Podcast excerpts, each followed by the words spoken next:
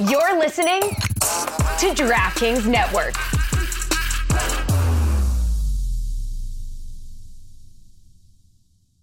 Another day is here, and you're ready for it. What to wear? Check. Breakfast, lunch, and dinner? Check. Planning for what's next and how to save for it?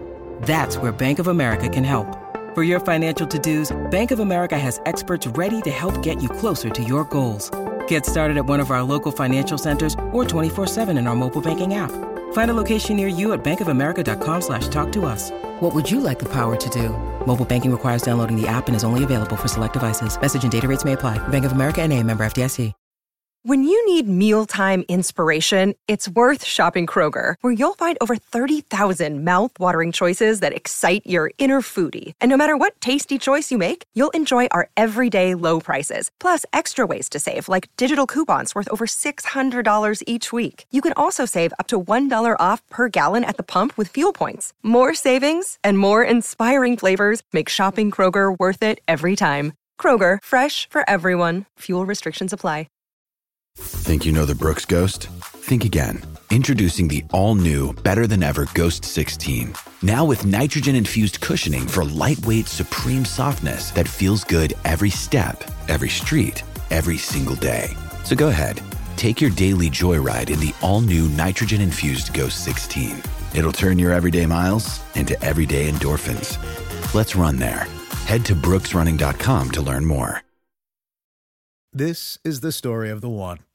As a maintenance engineer, he hears things differently.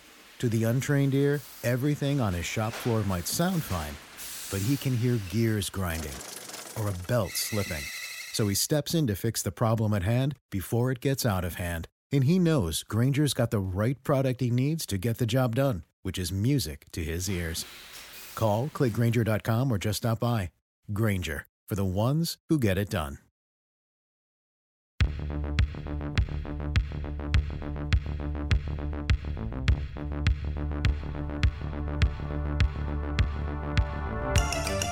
God bless football, Mikey A. God bless football, Stugotz. God bless Damar Hamlin, Mikey A. God bless Damar Hamlin, Stugotz. Absolutely. Yeah. Um, man, the week started unlike any week uh, any of us have ever uh, have ever experienced. What we saw at Cincinnati on that field Monday night was something we've never seen, experienced. The emotions we saw on that field were emotions that we've never seen on a football field uh, from guys like Josh Allen and Stefon Diggs and all the guys really on the Bills and the Bengals. Um, what a crazy week, Mike. What a crazy week. And Damar Hamlin is not, he's not out of the woods yet. We'll give you uh, the latest uh, in just a second here uh, because he has made, according to the doctors, the Bills, his family, uh, significant progress. He is communicating. And we'll give you the latest update here in just a second. Uh, but Mikey A., a week in football unlike any week, and I've been watching it 40 years, and, and I love this thing. I have grown to to love this thing so much, and so have many other fans, obviously, uh, and I know you have. Uh, but a, a, week unlike any week we've ever experienced uh, in the NFL or or at any level of football. It's been uh, it's been absolutely crazy because Mike when I tuned into that game, you know, what made the weekend so interesting was it was such a great football weekend with the two college games, the NFL games. We were staring at what was going to be a great NFL game in Cincinnati and Buffalo, and everything uh, came to a screeching halt when Damar Hamlin went down on that field. And so it was a weird weekend from that regard where it was almost a celebration of football right up until football in the world stopped. You know what I'm saying? From the excitement from the weekend we had to this big matchup on Monday night. I mean, we even said uh, with with Mike Golic Jr. Monday when we talked with him, you know, we finally got a big game on Monday night. To the utter confusion when the injury happened, and nobody could sort of understand what was happening. To you fast forward all week, I, I know myself, I was anytime I was near my phone, I was refreshing Twitter just to see if I could get an update on a player that honestly I had never heard of up until this, but I felt like it was it was important for me to find out what was going on with him, and I think it was with everybody. It was yeah. it was really jarring for fans everywhere. Uh, up until Monday night, I was not aware that could happen on a football field. And I think what you're going to find out, certainly through this episode of God Bless Football, and just certainly as time moves forward, is the players had no idea something like this could happen. And, and again, there's a lot of information to find out. Was there a pre existing condition? We don't know. Uh, was this caused strictly by the hit in football? Um, we don't know. Uh, the good thing is, though, he is making significant progress. He is communicating. Uh, and the first thing that he wrote down, the first thing that he wrote down is, and it gives me goosebumps, man. It made me cry. Who won the game? Who won the game? Wait until he finds out there was no game, there was no winner, there was no loser, and see the outpouring of love and affection and money that was sent to his charity man, I like I, I, get emotional thinking. Let's let's get through this, and hopefully he will. And it seems like he's going to. And he again, he's making significant hopefully. progress. That's the latest uh, that we have. But um, man, if there's a positive out of this, he's going to have a day where he realizes, oh my God, the world stopped because of me, and and he's going to be able to see Mike. Uh, just how many people love and care about him, and and I look forward to that day if we get to that day, and I and I think we will based on the latest news. You know, um, and maybe all of us as fans, right? I can't speak to it from a player perspective, but uh, hopefully we can start learning about who these people are as human beings and care less about who they are uh, on the football field. That would be nice moving forward. Um, I'm saying that in the moment.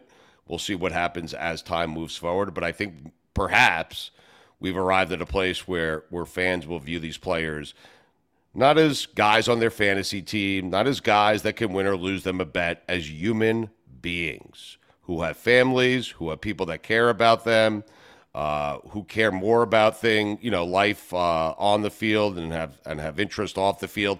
Because now what you've learned about Damar Hamlin is what a sweet person he is, is what a great person he is, is how much work he does with charities off the field, so uh, continue to keep them in your prayers and your thoughts, and hopefully we'll get uh, positive news here going forward. No Billy this week. Um, it's been kind of a weird week. We uh, just kind of we you know we were wait and see mode to see what happened here uh, with Damar Hamlin. Uh, but Billy is out this week. Golic is not with us this week. Uh, but we do have a a great show for you. We have we have Austin Ekeler um, who I expect to be great on this. Uh, Rece Davis is going to join us. With a preview of the college football uh, championship game. I'll try to weasel my way onto college game day to replace the Bear. And uh, Chris Sims and Bryant McFadden, two time Super Bowl champion. Not Sims. Sims didn't win anything. Mm-hmm. Uh, McFadden, McFadden. How about Sims fighting with ESPN? I mean, uh, what are you doing? I mean, I saw that and I immediately sent it to you, and I just said, can't wait to have Sims on. I, I mean, here's the thing with Sims. the way he like sent that out on social is the way Sims talks. This Sunday Night Sims is not Chris Sims. I'm sorry. No. Okay, no. that is TV polished Chris Sims. That Chris Sims on Instagram, that's fucking Chris Sims. Okay? Yes. that's that's God bless football, Chris Sims. That's what that is. uh, where are we going to first, Mike? Who you going to? Uh, uh, I think we should start with Austin Ekeler. Uh, okay. See what he has to say about Damar Hamlin. Uh, if there's a fan base out there, by the way, who's gonna who's gonna argue and get all upset uh, about uh, how they're gonna do the playoffs, and we don't know yet. Okay, uh, we'll discuss it throughout the episode. Um, go bleep yourselves. Okay, like I don't I don't want to hear it. Okay, I don't want to hear we should have had a home field. I don't care.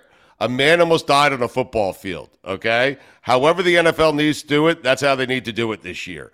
And if you're one of those fan bases who's going to get upset or a fan who's going to get upset, get over it, okay?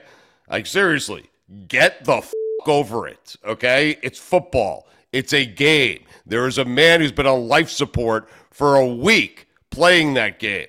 I don't care if you're a one seed and have to go on the road. Doesn't matter. Don't care. Don't want to hear it, okay? Uh, Mike, so let's go. Uh, let's go to Austin Ekeler because uh, he's a player who's been affected by this. We know he's going to be great on this topic, and uh, to his credit, he uh, he honored uh, his weekly appearance with us, and we're thankful for that. So let's go to Austin Ekeler first. Hey, I appreciate you guys uh, promoting the app for me. I had a, I actually was checking out the app store the other day. I had a few people, like five or six people that were that left a review for me on the app store. I, I got to be honest. If that's where we're going to start, that's where we're going to start. I'm insulted. It's only five or six, so I'm going to ask our audience to do better. Do better for Austin Ekeler because Austin Ekeler uh, gives us a great, not a good, a great 20 to 30 minutes every single week on God Bless Football. So this is not Austin saying it; it's me saying it. Audience, do better. Let's go. Well, I, w- I was thankful for those that did, though. So shout out y'all that did. Okay, but I want more for you. Okay. Thank you. um, Austin, let's start in the most in the most obvious place. Like, take us take us through uh, where you were and and what was going through your mind uh, when you saw what happened uh, on that field to to uh, Damar Hamlin uh, in Cincinnati. Kind of what were you thinking? If you could take us. Yeah, um, you know, I was watching the Monday night game with my with my family and kind of saw it all start unfolding itself and didn't kind of like everyone else didn't really know the severity of it until it started going on until you know everyone started clearing the benches and it um when gathering in the middle. Um and then obviously that you know was the scenario that it was. And so i think what it really showed um and what i really learned from that um is that you know the nfl we have you know a lot of different um, opinions about teams and players and and everything like that, but that, how connected that we were, you know, around this this one person who had gone through a traumatic and is still going battling back from a traumatic injury, um, you know, making progress as we can see in the media, uh, which is amazing. Um, but just showed how connected that you know sports can make us, and I thought that was really special. Um, and I think it's a good reminder and a good uh, example of of why this is so important in our lives, and you know the the connectivity between all of us you know when it comes down to being just just humans in general. So that's where i was. The message that i really got from that was yeah the connectivity um because for a moment there he was like nothing really else mattered. Like i knew we weren't they weren't going to finish the game. I was talking to the other you know executives um, of the nflpa and it's like no way this game goes through. Um and yeah, for a moment, it was just like, hey, we care about this person as a person, making sure they're they're ready to go and they can, you know, get back on their feet and get back in the good health. And also showed how ready we are, you know, as the NFL, um, you know, from the PA side and the, and the actual ownership side for it, things like this. You know, this is probably one of the worst things that could possibly happen. Um, and we were ready to go, and this man's life was saved because of it. So shout out to the NFL and shout out to the PA for for being ready for those instances as well. Did it scare you? Yeah, absolutely, absolutely yeah. scared me because you know you you know you never want to see injury, um, but you know usually nothing's to that magnitude. Um, and so when something like that that's never happened before happens, it's definitely frightening um, from a sense for that person's life. Absolutely. Uh, were you aware that could happen on a football field? Like I had no idea that injury right. was even possible. Right. Um, where like you get hit in a certain rhythm of your heart, and then it like puts it into you know something that's irregular and stops. Like I, I didn't know that was the thing.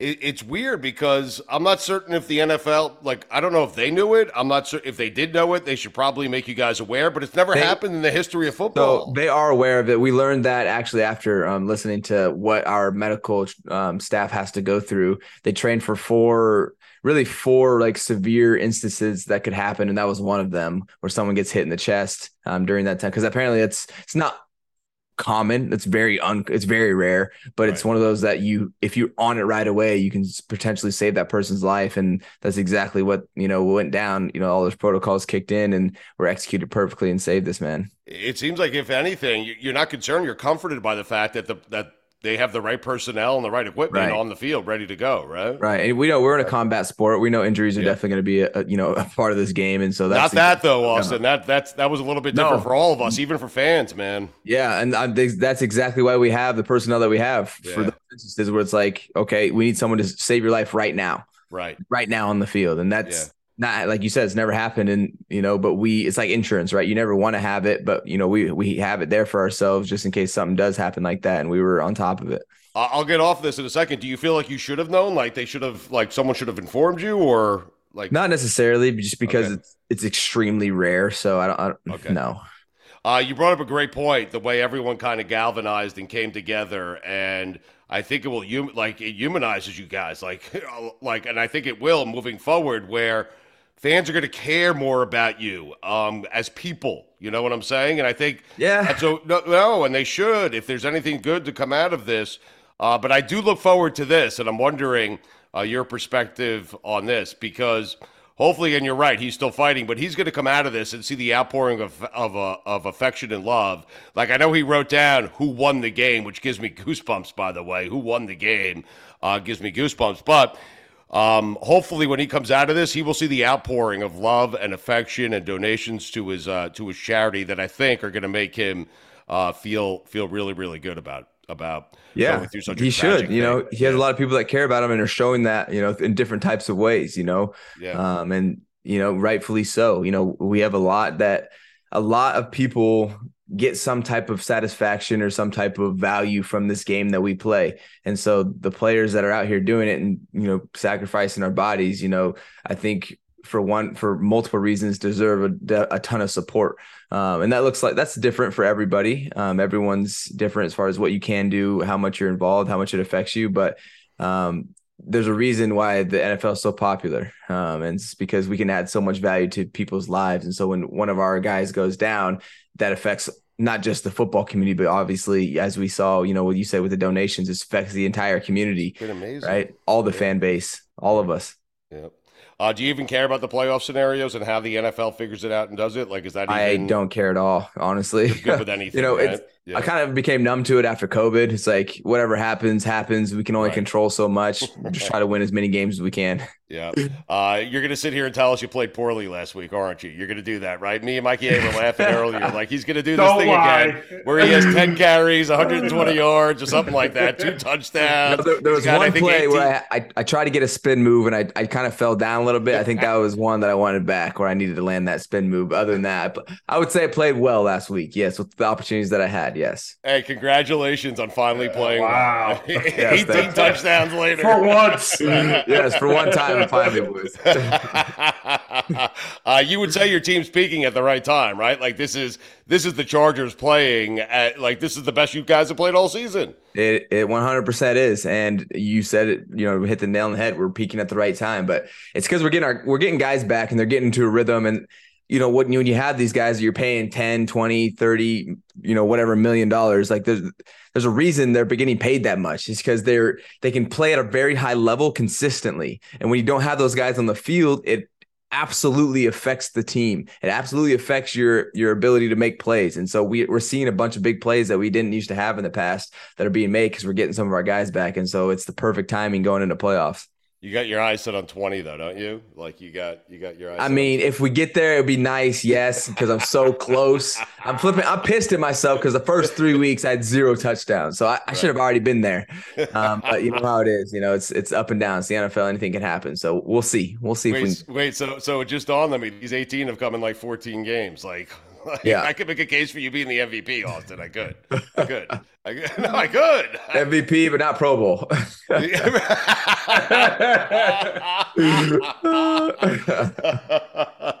oh my God. So so just kind of going back to to to Monday night real quick. Um, What's been the discussion be- amongst the players and the coaches within the Chargers organization? Have you guys discussed this much? I'm, I'm certain. Yeah, right? I, I think everyone, every team's probably discussing this. And for us at the Chargers, it's really just passing information that we know. Like, what's the information that's there that, you know, not just about, you know, his health, but about like the protocol. Like, how was, how are the doctors handling it? Was that procedure done well? Is there things now that we can learn from this, going back and watching the tape from the moment he fell to the moment that there was people around around him to the moment you know he was um, going through the treatment to get back, to get his heart rate back.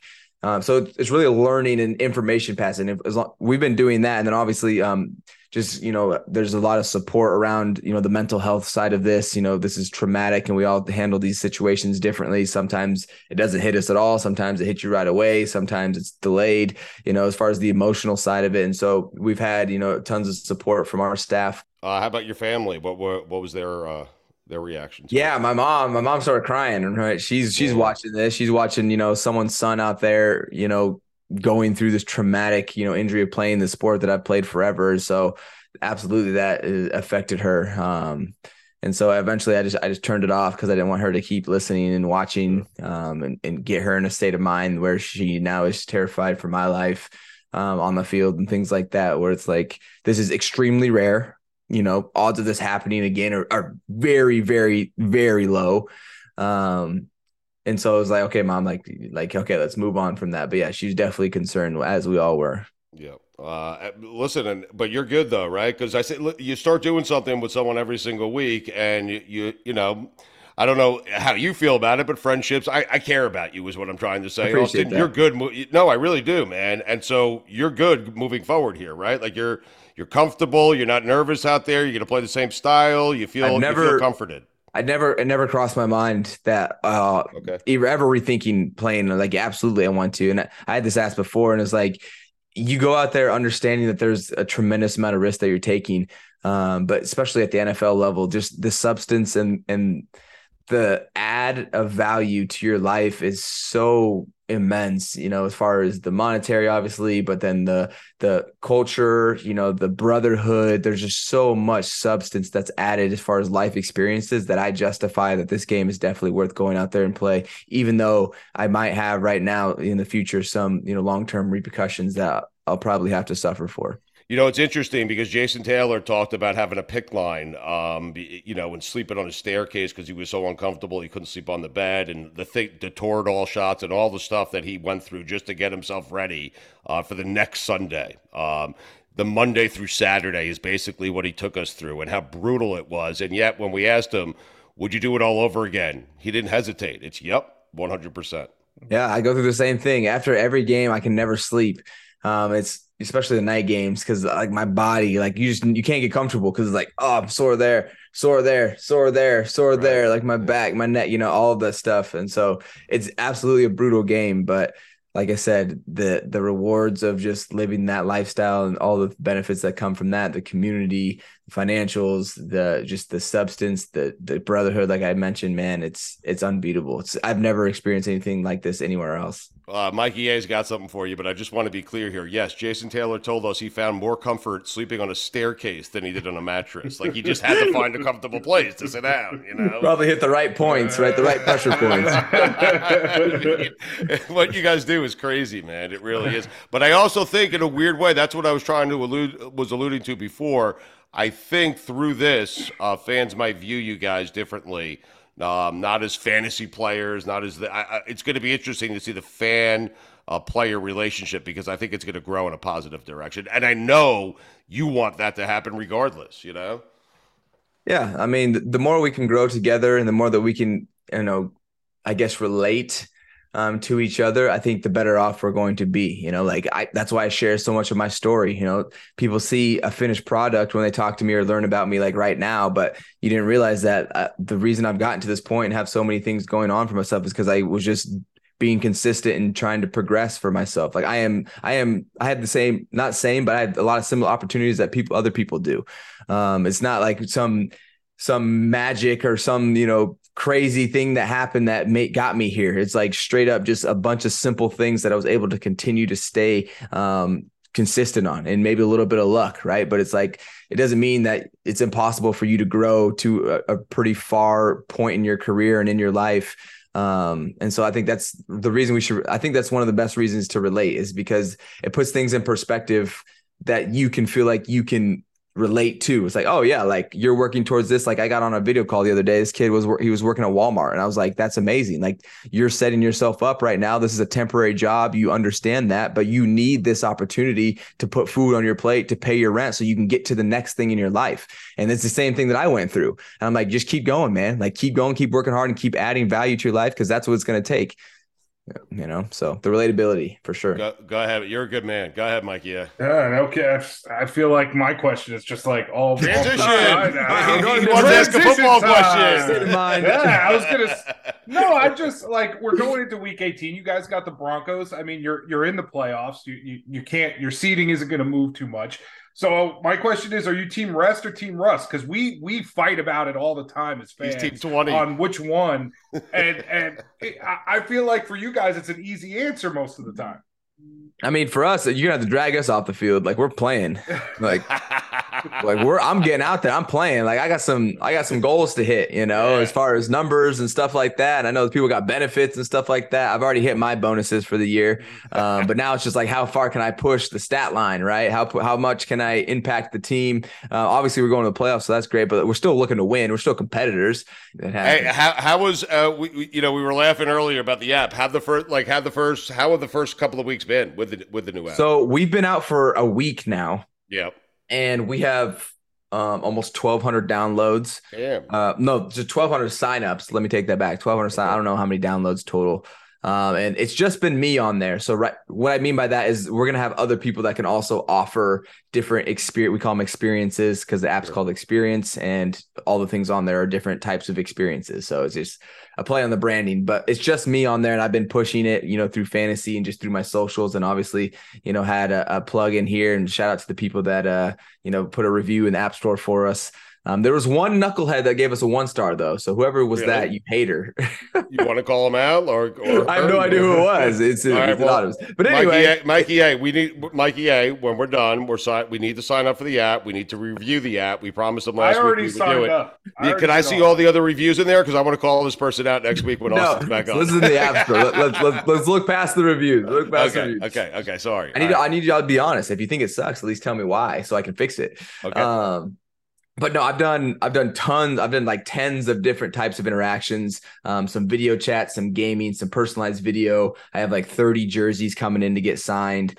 Um, and so it's it's really been catching some traction and it's really been awesome. And, I've been loving just the interactions that we've been able to do in different ways. And, and the feedback that I'm getting from people because I'm putting a lot of effort into this and trying to make it amazing for people that sign up and and purchase anything. And so we've been getting a lot of great just stories about how this is like one of their highlights of, of experiences that they've ever done um, for the year for themselves. I'm doing you know shout outs I'm doing motivations for like you know people's sons and daughters. And so man it's it's pretty special man. And I'm looking forward to just continuing to go uh, it's keeping you busy, but you like that. You know, you don't I, like. Uh, if I wasn't busy, I would be looking for something to keep me busy. So I started my own company. Uh, all right, man. Listen, uh, we'll let you go. We appreciate it.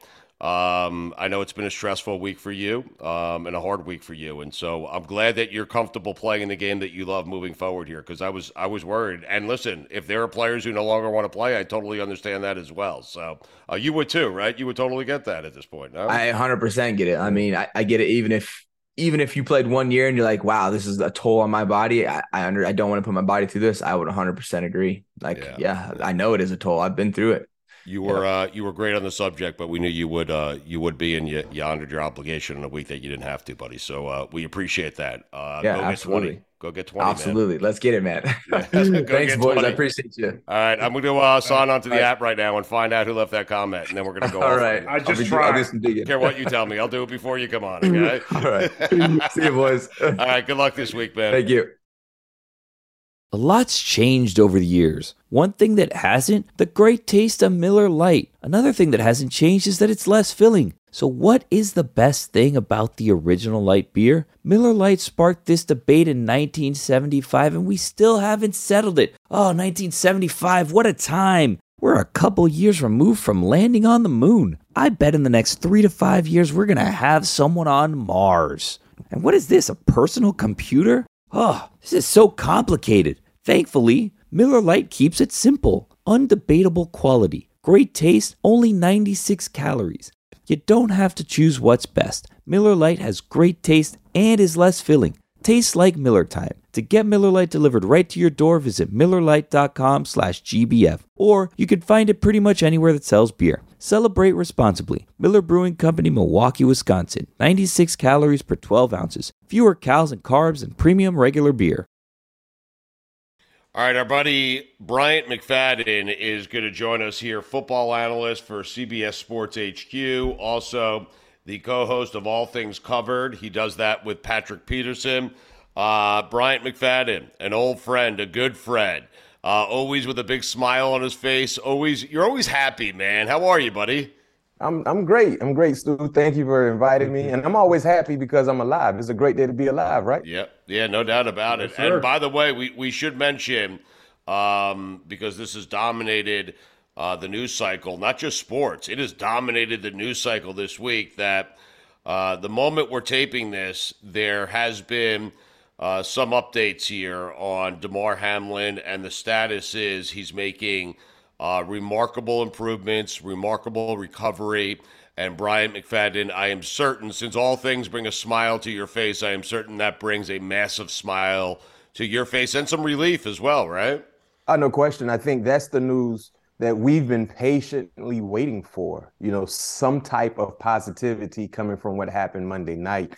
And any little positive news is, is big, I think, for all of us, you know, yeah. in regards to his progress, most importantly, in regards to his uh, ability to be here on earth still. You know what I mean? So yeah, uh, everything else is second nature in regards to playing football, in regards to his career. It's all about you know his his his health, his well being, and just being able to continue to take step by step daily. And I think what you just informed all of us is something that we've been waiting to hear, and we we got to continue to, to to pray for him and give things at the same time. Uh, and so you know what's going to be really, really interesting and cool if he comes out of this, and and we should still say if because he's still fighting in there, and Bryant's right, we should still be praying. Uh, the family has requested that we that he remains in our prayers, and he will uh, remain in our prayers. But uh, if he comes out of this, hopefully when he comes out of this, um, for him to see the outpouring of love and affection is going to be a really cool thing for him to see. You know, no question. Yeah, no question. And, and I think the, the, the unique thing is it's not just about the outpour and love coming from the football world, yes, but other sports as well. Yep, that's yep. huge. Yeah, and fans. Yep. Yeah, and the fans. Uh, put us where you were, if you don't mind, Bryant. Can you put us? Uh, you played in the in the league for many years. Played for the Steelers. You won two Super Bowls. Uh, can you put us where you were? Kind of what you were thinking. Put us inside your head as you saw that unfold. Yo, initially, I saw the tackle. And when he made the tackle, I, I I removed my eyes from the television because I was doing something. And then I heard they said Hamlin is down. Yeah. And I'm like, well, dang, that looked like a regular hit. Then they show, they replayed the, the the the play, and then I I really watched it, and I'm like, well, initially when I heard he was down, I'm thinking, well, he might have got a little dazed. You know, watching football, being a part of the game, and just being a part of it as a fan, you know when someone is a little concussed, a little disoriented, a little bit. But when I saw the play, the tackle, I'm like, he didn't, it was no head to head contact. So something else is going on. And instantly I became super concerned because if it was head to head contact, you can kind of understand why someone might collapse because they're a little dizzy. You know, I, I've been dizzy a thousand times playing the game, it feels like, and I know that feeling when things get a little disoriented and you just kind of feel like you're going to collapse. But th- because there was no head to head contact, I instantly became concerned because it was a blow to his chest. And then when I heard they were administrating CPR, yeah, I went to full concerned, scared mode, like everyone else. Yeah. Bryant, were you aware? Like, I'm just wondering, do teams, does the NFL, doctors, were you aware that something like that could happen on an NFL football field? No, no, you, I, you no I wasn't. So, so, like, no one's ever told, like, doctors or a team that never said, hey, this could potentially as remote as uh, uh, of a of a chance of it happening is, this could potentially happen to you if you get hit at the wrong time in the wrong place. You you didn't know that, huh? Nah, nah. I, what what he sustained this past Monday night, I was not aware of. Now let's you know I've been removed from the game uh, since 2011. That was my last season. So I don't know the protocol protocols in, in regards to the medical staff coming in and talking to guys before the season of right. things to look for in regards to concussions and other uh, uh, situations. Um, but I know when I played, no, and it seemed to be that was a surprise for everyone that was kind of associated with the game, either directly or indirectly. We were so surprised to see something like that happen. I think also because of, you know, usually when you go through things, tra- tragic like things, it's a learning experience. You know, so now you can learn from the unfortunate situation to kind of better yourself and better equip yourself for if this was to happen again. Right. You know, but I would say this though, Stu, I think medically, they did a great job in getting no to him as fast as they as they did. Yeah. Because if you think about a, a minute late, who knows? Correct. Right. So no, they, were, no, they, they, they were on point. They have all the doctors that you would want at the field. They have all the equipment that you would need at that field to act the way they acted, and the doctors have done a tremendous job. I guess the problem is for me, Bryant, is that that could actually happen during a football game. I was not aware of it. I've never seen it before. I don't like the fact that you weren't aware of it when you were playing. Um, and maybe you're right. Maybe current players are made aware of it. I know the doctors practice emergency situations 90 minutes before every single football game. Well, let me ask you this way. If you were armed with that information, would you have still played? Meaning, Bryant, there's a very small chance they played football for 70 years. This has never happened. But if you get hit, wrong place, wrong time, um, this could potentially happen. Would that would that have changed your thought process in terms of playing football at all? No, it wouldn't change my thought process because when I have a talent like I had in playing the game of football, I got to exercise that talent. Right. I can change the, the, the demographics of my life, people who mm-hmm. I'm associated with. But also knowing that, I'll say this I would attack tackling differently. There you go. Right? I would yes. approach tackling someone differently in trying to not just tackle that guy, but also protect myself. Because that was a routine tackle. It yeah. wasn't something that he did that wasn't a part of the game. Legally, it was in it was all within the rules. Yes. Uh, that's a play you see dozens of times per game, per game, Bryant. Yeah. So you're right. It's it's a fairly common play, which is what was shocking, I think, and jarring to all of us. Go ahead, Mike. Yeah. Uh, you you just said it was just such a routine play, and you know we've seen all the head injuries, and the NFL is trying to sort of uh, change the rules to stop the head and the neck injuries. But I mean, you don't get much more of a common tackle than than what happened there what kind of reaction do you see the NFL having in trying to prevent something like this from happening again? You know, that's a good question. I, I think from the standpoint of the NFL just trying to prevent this from being a reoccurring thing, I think what I would do is I would test every current player in the offseason, heart wise. Yes. Pre existing conditions. Right? Yes. Yeah, and we're see... not saying that's the case here. There may have been no pre-existing condition. Exactly. And if that we're, we're, if that's not the case, it's really bad because football did this to him. So, yeah.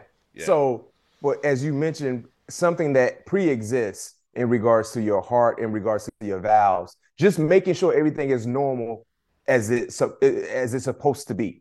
One thing we know about the game of football, guys, you can try to police the the the collisions, the violence that goes into the game, but there's only so much you can do. Like we, that was a routine play. He did what he was supposed to do, and I understand people are jumping on Tee Higgins. But Tee Higgins is supposed to protect himself as well. Yep.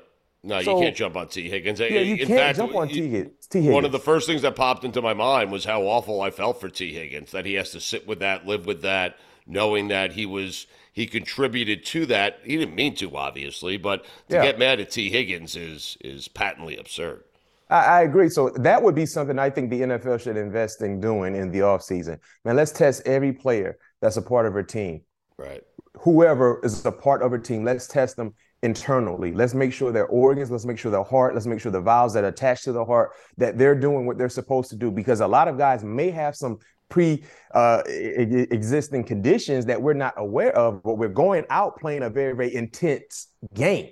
Right. And like you said, Stu, we don't know if that triggered anything with Hamlin, we don't know. But I think just trying to be as cautious as possible is the right thing to do moving forward.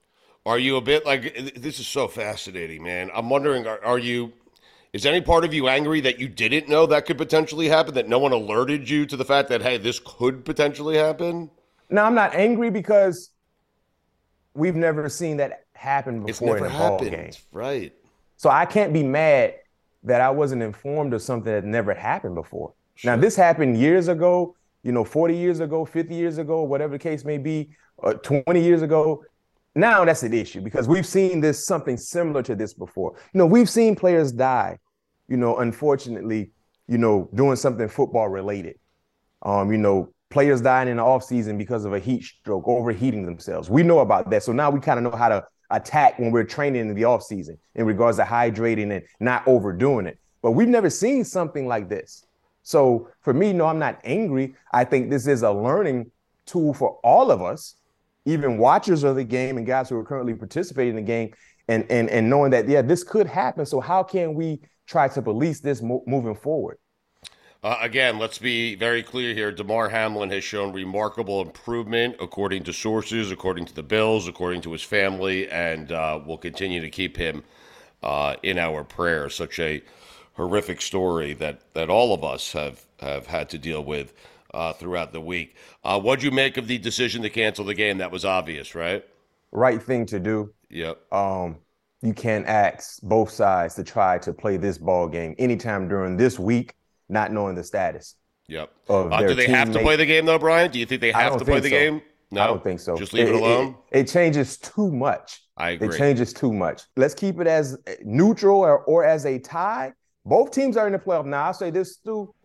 If both teams needed that ball game, they get into the playoffs, you got to find a way to play it. Sure. You would have to find a way to play that. But this is a matter. th- This is a matter of seeding, playing at home, playing an extra game on the road. And let's be honest, neither of those quarterbacks care. Like they don't care if they have to play at home or go on the road. Yep. Interesting. Bryant McFadden with us, a friend, football analyst uh, for uh, CBS Sports HQ, uh, All Things Covered podcast with Patrick Peterson uh, as well. Uh, McFadden, by the way, that second Super Bowl you talked about when you're the two seed, uh, yeah, things broke correctly for you. The Jets had to come to you, and don't think like me and Mikey. Yeah, we love you. You're a friend of mine. I was but Don't there. think I don't think about it every single day. Okay, I mean, you kept my Jets from getting to a Super Bowl, my man. that, hold on. No, no, no, no. No, that was that's that's the wrong year. That's the wrong year. We went to the Super Bowl. I went to the Super Bowl three years. The third year is when the Jets came to us. The Oh, second that's year right. is we played Buffalo. Yes, yes. Yeah. So I don't count the Super Bowl I went to that I lost. I don't count that. Oh, really? you Yes, you so don't I- count I- it as what? But like you don't I count don't it count as. it as me. I don't count it as me playing in three Super Bowls. Oh, okay. He doesn't. really? He doesn't count it. It would have been the biggest thing in our lives. I, I just getting to it, right? So wait, so you've erased that day from your memory, from your resume? yeah, it's we, we gone. lost. Yeah, that's why I told you. Remember I, when I was explaining my Yeah. experiences? Yes. I said I only gave you two. I only gave you two. So the one you're talking that. about in regards to the Jets, led by Rex Ryan, that was the third one we Right. went to, but we lost. Yeah, but you didn't go to it because you lost it, right? Yeah, well, I, I didn't go to that one because we didn't win it. I, I only talk about the ones that I won. I was a part of. You only went to ones that you won. I love Yeah. that. Yeah. Yeah, Mike that- Golic. Mike Golic is basically the co-host of God Bless Football. He does this show with us. Yeah. I- like Mikey A. You'll you'll you'll speak to this. McFadden is saying the Super Bowl he went to and lost does not count on his resume. Where Golic would give a pinky just to play in a Super Bowl, would he not, Mike? Absolutely. I would give a pinky to see my Jets, who they beat, and he doesn't count, be in the Super Bowl. I guess, I guess for me, at that point, when I got to the when we got to the third Super Bowl, the majority of the guys that were on that team, we never experienced losing a Super Bowl. Right. So we did Yep. all we knew going going to the game and winning it. So when we lost in the fashion in which we lost, that was like, man, devastated. So yeah, I don't count that. But that year we were the two seed. Think about this. I went to Super Bowl two times and won every one. My first one was my rookie year. So my rookie year, I, I'm thinking I go to the Super Bowl every year. Yeah. That's all I knew. Yep. Yep. I You're go from leaving Florida State, going to the combine, getting drafted, going to Pittsburgh, go to the playoffs, Super Bowl. Like, okay, I guess we're gonna do it all over again. I didn't know how- how hard it was. Right. Right. Uh, that was easy. Yeah, I'm like, yeah, we this this is what we do. And then I heard Yeah. some of the vets talking about like, man, this is great. I'm like, man, y'all act like this was difficult. We just did it. Y'all, Let's we let's run it right back. 40 years, Mike. We haven't Real gotten quick. one. 40 years. 40 years. All right, we're going to play a game. Would you be shocked? Okay. Okay. Um, I, I want to say it's a weekly feature here on God Bless Football, but it's not. We've never done it before. But I found this amazing shock sound, and I'm just trying to play it. That's all I'm trying to do. I'm, So I'm, gonna down. I'm you- ready. I'm going to ask you a series of five football questions, and you tell me if you would be shocked. Okay. Okay. So, uh, Mikey, A, do you have the sound ready? I do. Bryant McFadden, would you be shocked if Rodgers or Brady made the Super Bowl this season? Yes. What? I definitely would. I would Shock them! Shock me up.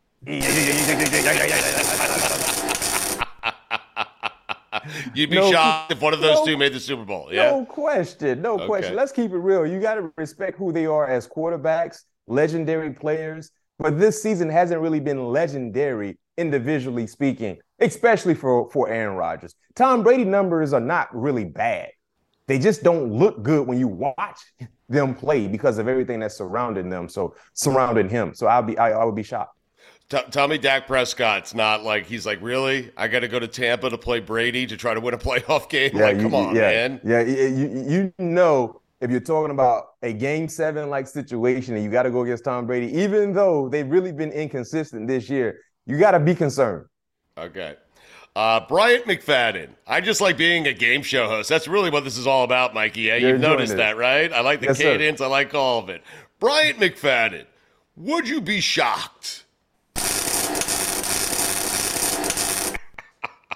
if a team other than Kansas City, Buffalo, or Cincinnati came out of the AFC? Yes, I would. Well, shock them up. Shock me up.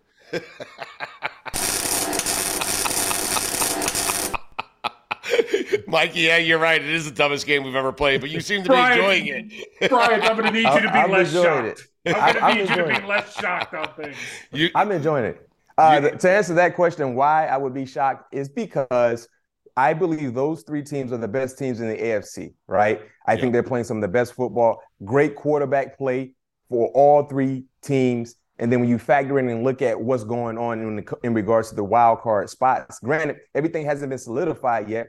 I like what I'm seeing for the Chargers, but in totality, they have some holes on their team. Baltimore, hey, we don't even know if Lamar Jackson is going to return in the playoffs. And clearly, without Lamar Jackson, that team can't go far. And we don't know if Miami's going to get in. We don't know if New England, we don't know if Pittsburgh, but all three teams, they have issues, especially if you're talking about Miami without Tua Tagovailoa. So that's right. why I would be shocked. The team I like though is the Chargers. I think the Chargers are sneaky good. They can they yeah. could kind of find their way. I just don't I don't I don't trust the head coach Brandon Staley. That's okay. it. That's fair. Uh, Bryant McFadden, would you be shocked if the Eagles didn't make it to the Super Bowl? No. All right. Wow. I wouldn't be. Good. Yes. yes. I wouldn't be. I wouldn't be at all. I wouldn't be at all. We're seeing some vulnerability coming from the Eagles. They're dealing with a lot of injuries, not just with Jalen Hurts, but on the defensive side as well. And I think that the, the Hurts injury kind of affected the rhythm they had going on. I don't like that. I don't like that he had to sit. Listen, he's hurt, so he's got to sit. But I don't like the fact that he'll go maybe five, six weeks without playing a meaningful football game. That concerns uh-huh. me just a little bit. Uh, Bryant McFadden, would you be shocked if someone other than Zach Wilson is the starting quarterback for the Jets next season? Someone other than yes. Zach Wilson? Yes. No, I wouldn't be shocked. It's not Zach. Yeah, Yes, it could be somebody else. It's going to be. Oh, you're telling me definitively it's going to be someone else. You don't. Buy, you don't buy Listen, what Sal is saying, right? Okay, good. No, okay, no. Good. You're yeah. you you both of you told me you're Jets fans, right? Yeah. Y'all don't want to see Zach Wilson play another game for the Jets. Uh, Let, Mikey A. Has, Mikey A. never wanted to see him play a game for the Jets. I didn't want to see him play the first listen, game.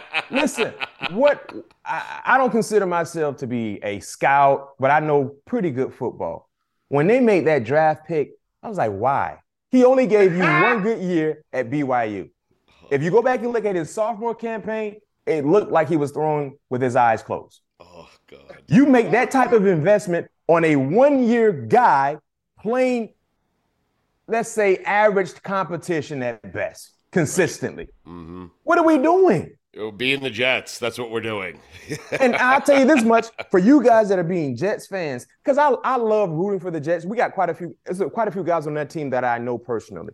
So I like seeing the Jets be relevant. It's good for the game of football. But one thing I think we all should agree with with the Jets, y'all can't draft quarterbacks. Yeah. So with that being said, go spend money, go get someone who is proving because yeah. y'all don't have the football eye to draft a quarterback and develop that guy. Yeah. You, are similar to the Denver Broncos. Y'all don't yeah. draft quarterbacks well. Go give Baltimore two first rounders or whatever it is, what it is when they go when they franchise Lamar Jackson and bring Lamar to New York. Uh, Lamar, I'll take Derek Carr. I mean, yeah, y'all take anything right now. Heck, heck, y'all were just crying. Y'all were crying, begging for Mike White. That's how bad of a situation y'all were wanting him to be healthy. okay, last one. Would you be shocked? We'll get you out of here. Bryant McFadden, would you be shocked? So angry about the Jets, I forgot to have the sound ready. McFadden's a big college football guy, Mikey. A. Would you be shocked if TCU beats Georgia? Yes, I would really? be shocked. Shock him up. McFadden, Yes. they've been in every game this year. They're good. They're legit good. Okay, the reason why I would be shocked is because you're right. TCU has been in every ball game. I've been riding with. I've won a lot of money betting on TCU the entire season. But the thing about this ball go, ball game, Georgia is the most complete team. They're the best, well-coached team, and they have more NFL players on their team than TCU have seen the entire season. That accounts for something, and we saw that in the semifinal game in the Peach Bowl with Ohio State. Ohio State had a two-touchdown lead with the way their offense was playing, nine times out of ten, they're playing against every uh, any other opponent. They're going to beat that team. But because of how well coached UGA is and the talent they have, they found a way to come back. And also, too, you got to factor this in. We saw a slow start by Georgia, basically coming from behind to win that ball game. You know, Kirby Smart is going to emphasize getting off to a fast start, being more dialed in, and playing with a sense of urgency. TCU can't won't be able to handle that. They won't.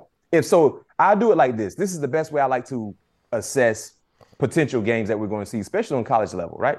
Yep. If both teams play their best football, who wins? Georgia. Georgia. Yep.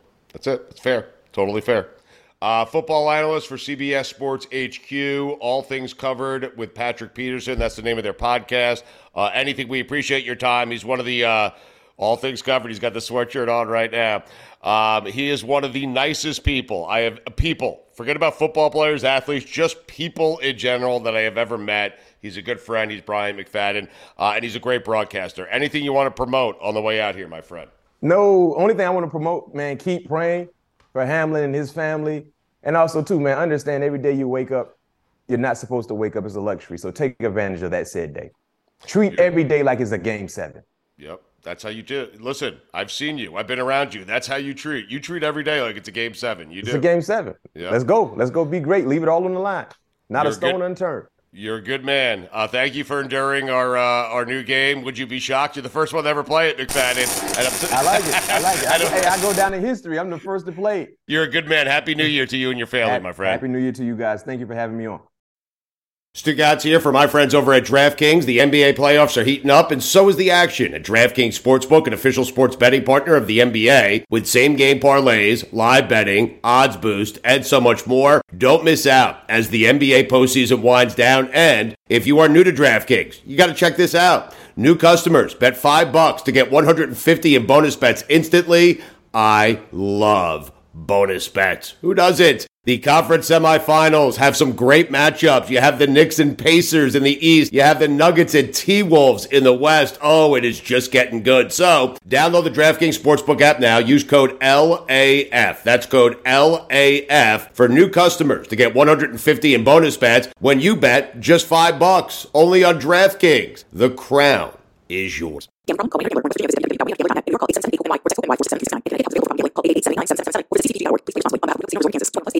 Ontario. One satisfied with CDKNG.com slash default for liquidity deposit restrictions. Terms, responsibility, and resources. Look at him. I look and I There he see is. college sports right there. Jesus Christ. I mean, finally, a good looking person in this Zoom. Jesus. What's going on? oh man. Uh, nothing. We're happy to have a uh, finally. I mean, look at the two of us, but we finally have a good-looking person in our Zoom. This is fantastic. oh Thank no, you. come on now. You guys you guys fill up that screen with handsome. Don't don't sell yourself Oh no, we here. fill up the screen. I fill is up the screen. I certainly do that. Hey, that that has become a problem for me that's about to get attacked. So it's uh it's filling up the screen a little too much. So Uh, no, no, not. We can't get enough uh, Rece Davis. We were saying right before you came on that you're the voice and the face of college sports. Like that's that's because you go right from college football into college basketball. And we'll get to the college football game in a minute. Uh, but that must feel great that you are the you're the authority, the voice, and the face of college sports. How does that feel, Rece? Uh, well, you know what? I don't think of it very often, but I sure do like hearing it. I'll tell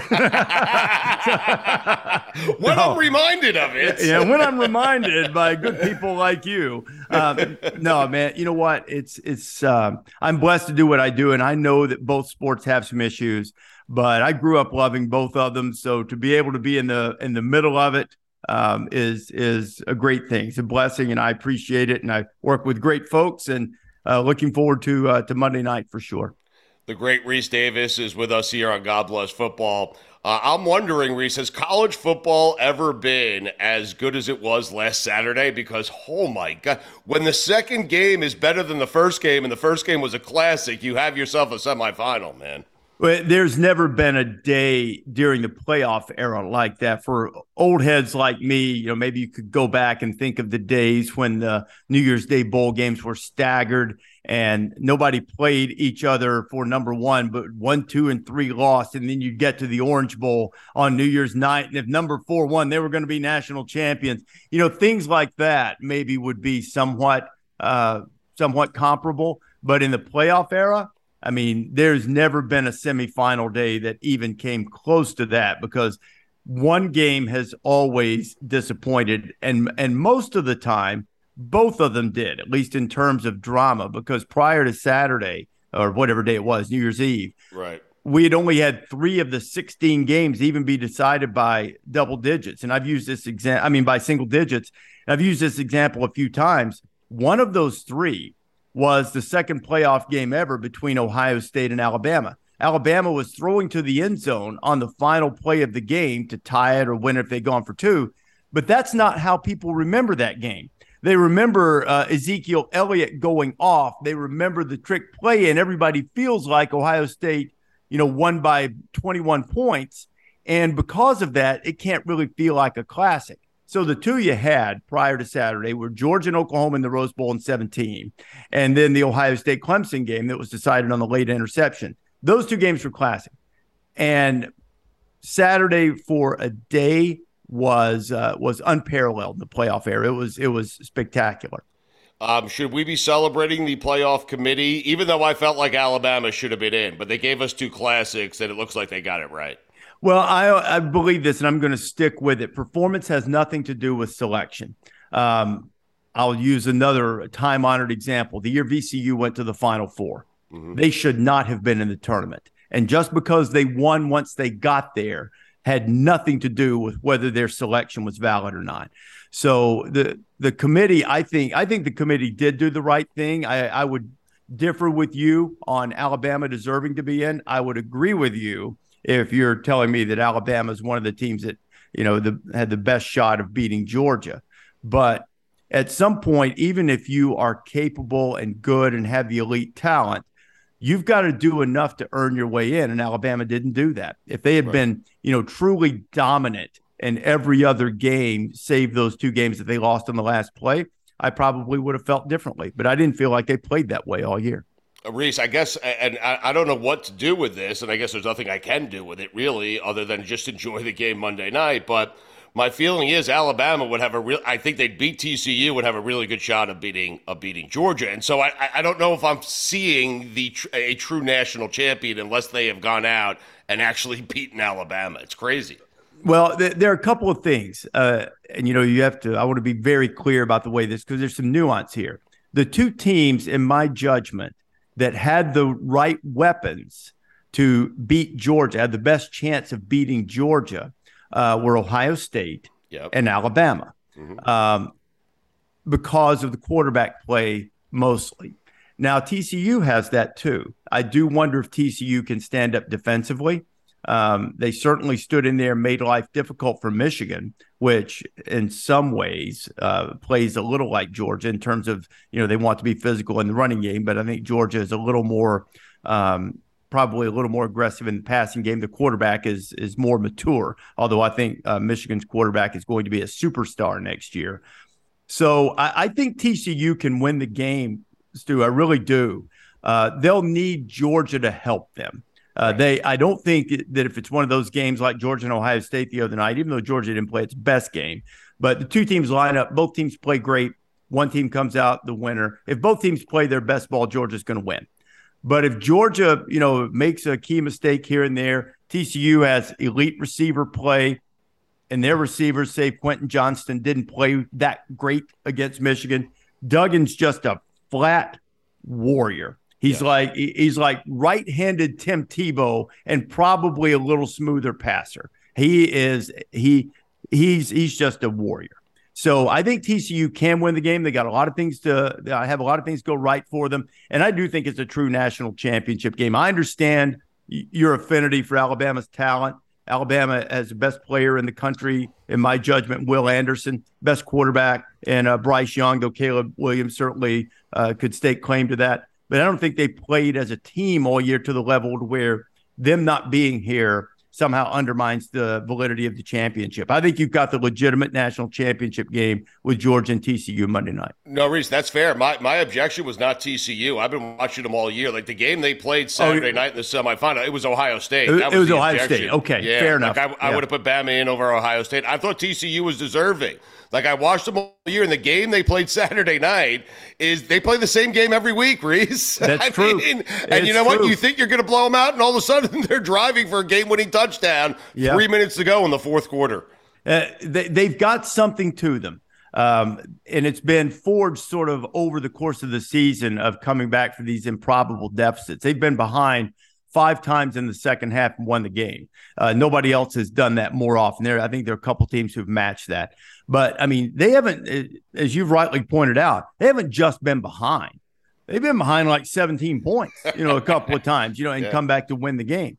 They never feel uh, feel as if they're out of it. I thought their defense uh, really played pretty well against Michigan, and their defense has improved over the course of the season, starting if you if you're a nerd like I am and you look at some of these you know advanced uh, statistics, their missed tackle percentage was was pretty pedestrian to put it kindly up until the Texas game when they shut down Bijan Robinson in Texas running game, and since then they've tackled really really well, which is really important when you run that three three five stack with safeties coming in and filling gaps, and you don't really know where everybody's coming from it really puts a premium on guys tackling in the open field, and they've done that. They've done that really well since since the Texas game. Uh, Rece, so you like McCarthy? Would you say McCarthy going to be like a, a Heisman frontrunner uh, preseason next year? If if he takes the same type of step from um, this year to next year as he did last year to this year, I yeah. think so. He's he's got a lot of toughness about him. He's got obviously got a lot of physical ability going to be very difficult to uh, knock Caleb Williams out of that seat because he is he is just sensational and he's got another year. But McCarthy is a uh, McCarthy's a legit dude. I think he's going to be terrific. You said McCarthy's going to take that next step. Is Jim Harbaugh going to be his coach? That's a great question that I don't know the answer to. I right. do think that uh, I understand what Jim said in the offseason and you know what else is he going to say? I always believe if somebody else doesn't want your coach and someone else is not trying to get your coach, sooner or later, you're not going to want your coach either. So it's a good thing that Harbaugh has interest on the outside.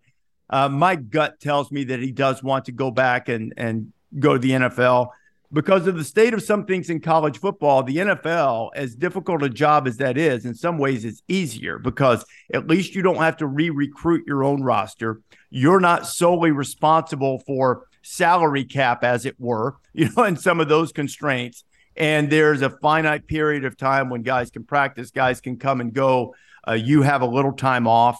That's not really true in college football right now. And I think with getting Michigan to two straight uh, college football playoffs, two straight Big Ten championships, I think Jim can go out now if he chooses and go to the NFL and feel as if he has put Michigan in a really, really good spot. Um, if I were a betting man, and I'm not trying to make all the Michigan people mad, if I had to lay a bet on it, I would say Jim goes to the NFL. Right. But but yeah. we'll see. Well, you just made him mad, Rece. I mean, you, yeah, I, I know. You're the voice and face of no, college sports. We've established that. You know, that's uh, you know, I, I can't I can't wait until the preseason when I you know go up to see Jim or something in the off season. He goes, I thought you said I was going to be gone. You know, but he will he will not have heard it, but somebody would have told him about it. You know. So. Rece Davis is with us. Go ahead, Mike. You say what you want to say.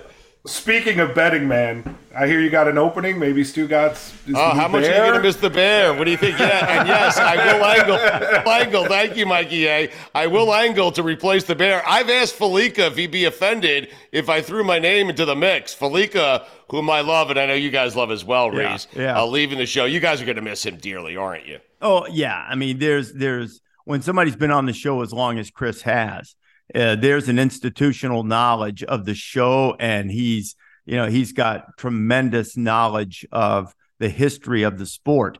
Uh, the great thing I used I used this example about Bear is that uh, I fancy myself right or wrong, a bit of a historian of the sport, but I will, you know, in my middle age now, will say, "Hey, you remember that game? You know, like uh, Purdue and Minnesota," and I'll I'll cite some instance, and if Bear doesn't exactly know which year it is, he will narrow it down to about a two year span and have the answer for you in a you know 30 seconds or something. He's remarkable in that way. He'll go yeah yeah yeah. It was it was either 97 or 98 let me check you know and and right. then he, he's got it and he's got this vast database. Um, you know I, am we're very sorry to leave him but i i'm sort of of the of this opinion you want good things to happen to people especially good people he's got an opportunity that sort of can you know be life altering for him from a personal standpoint. And I applaud him and, and and wish him well to a degree since he's going to a competitor. I wish him well personally, but I don't have any good wishes for any competition. I don't think you guys need to worry. There's no competition for game day. yeah, no, no that, you truer words have not been spoken. You're exactly right.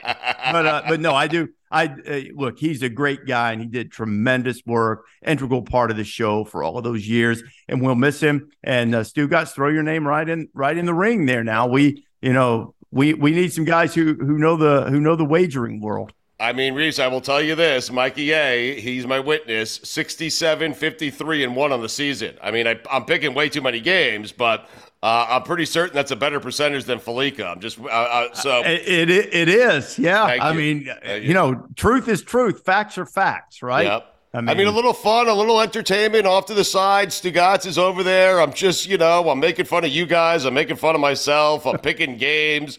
I mean, feel free to throw my name into the hat if you want to, Rece. It will mean more coming from you than it will from me. I promise. hey, you, you've, you've, uh, you've performed well on the show in the past, as I recall. Yeah. You yes. know, so okay. hey, do, you know, you, right. you, got your resume reel in there already. I do. All right, who do I contact? Who's the person? Who's in charge of this operation? you know who they are. You've I been do. around. You know who they are. I know exactly who to call. It was fun uh, while it lasted. Yeah. By the way, Bear will give you that information while have his, while having his face stuck in a daily racing forum. I mean, it's unbelievable. Yeah, that that is something. But a quick story that I hope doesn't make Bear mad that I uh, that I share this. My daughter came with me on a trip. Uh, I think it was I don't remember what year. It doesn't matter. We, it was uh, at Auburn one year, and I guess it was a big race weekend. My daughter was with me for the Alabama Auburn game, and Bear is sitting there on Friday and she's with me in the office while I'm doing some work. And he's watching the horses on his computer. And he starts that thing that people don't know where he's going, where he starts going, get up, get up. and he's, you know, pounding the desk and yelling. And my daughter is looking at him and and she's like, you know, befuddled. And she leaned into me and she said, I mean, and look, my daughter, you know, she was uh high school senior. wasn't She wasn't a little girl, you know. And she and she said, "What what's wrong? Is he is he okay? What's wrong with him? Like you're just watching a horse race. He's got some money on. She's like, oh, okay, but yeah, he he'll start. He's just got a gambling problem. yeah, yeah, yeah say say see eh, see if you start gambling, this could happen to you too. You know, The Bear will be okay with that. I promise. Uh, um, in that hypothetical world, Rece, where we were where we were at before, if Jim Harbaugh were to leave Michigan, go to the NFL, and I believe that's going to be the case who can you envision as being the guy that would replace Jim Harbaugh? It's, uh, I mean, there are a lot of the one guy, the first guy I would have thought of is now the head coach at Wisconsin, uh, yeah. Luke Fickell. Yeah. Uh, beyond that, if they really wanted to take a chance, a guy that he's young, but I think is a rising star in coaching, Mike Macdonald, who's the defensive coordinator for the Ravens, who was a DC at Michigan last year, really impressive young guy, but he's never been a head coach. So I would I would keep an eye on Matt Campbell at Iowa State. Mm-hmm. Um, Matt's done a sensational job there in resurrecting what has largely been a moribund program. But honesty compels me to say about Matt, who I really, really like and think that he would really fit that mold that they would like at Michigan. Um, But if I were Warde Manuel, the athletic director, I would ask Matt Campbell one question. The answer would not be disqualifying. I would just want to know what he said when I asked him, why have your teams lost so many close games? And I don't mean that to throw a shot. I just want to know. Now, or and you know, I want to know what he's doing to address it. Sometimes you just have bad luck and you have a long stretch. So it's not just this season though. They've lost a lot of close games. But to be fair, they've also they've also beaten some teams they've had no business beating. So, but there have been a lot of them. That would be the one question I would want him to answer. Everything else about him really fits well at a place like Michigan. I think he also, I love Marcus Freeman, but I think he would have been a great candidate at Notre Dame. Uh, you know, places like that really fit Matt. And I, I think that would be a, a guy that I would really keep an eye on if Jim chooses to go to the NFL. Uh, what do you see happening national championship game? It's amazing that TCU has won all these games. Um, they, you know, they have the big win over Michigan. Michigan destroyed Ohio State on the road, mm-hmm. and yet they're still 13 point underdogs to Georgia, uh, a team that is uh, trying to win a second national championship with all the great quarterbacks who have come through there. It is Stetson Bennett the third trying to win back to back. So, how do you size this one up, Rece? Uh, it's Stetson four, although Stetson three, his dad would take oh, that yes. if you want to give it to him. but uh, I, I think uh, the great Dutch Meyer at TCU uh, once told his frogs, fight them until hell freezes over and then fight them on the ice. Yeah. That's what TCU will do. And absent Georgia catastrophe, I think the line will, will be hovering right around it. I think TCU will fight them, uh, they'll threaten them. And I think uh, I think Georgia will end up winning by double figures. Okay. Uh, Rece, we appreciate it. Uh, can I use you as a reference when I reach out to uh, Lee? Can I do Absolutely. that? Please yes. do. Please do. yes. Rece Davis is on my resume. you got it, baby. Rece, uh, we appreciate it. Uh, you want to promote? What are you guys doing uh, game day here? College game day leading up to the national championship game. We've got uh, we got the championship drive show in the afternoon. A cast of thousands. I hope I'm able to say this, but uh, Nick Saban's going to be with us. I think Brian Kelly, Lincoln Riley, a lot of guys will be with us. That'll be in the afternoon, and then game day will start at six Eastern time and uh, take you right up to kickoff. And really, there's coverage all afternoon and uh, and leading right up to kickoff in the national championship game. It'll be it'll be fun. It's the best pregame, best show anywhere in sports, in the history of sports, for that matter. So, uh, Rece, we appreciate the time during a very busy time. Enjoy the game. Enjoy all the festivities, man. We appreciate you. Thanks, guys. See you later. Thank Have a great sir. day. It is time for this week's edition of Stu Ya Gots, presented by DraftKings Sportsbook, an official sports betting partner of the NFL. Download the DraftKings Sportsbook app today. Use code STU for a special offer when you sign up. That's code STU only at DraftKings Sportsbook. College football, one game remaining. It's a big one. Regular season 47 37 and 3. Bowl season 2016 and 1 combined 67 53 and 4. Pretty good. I must say so myself. How about that? Uh, 67 53 and 4. Not bad. One game to go.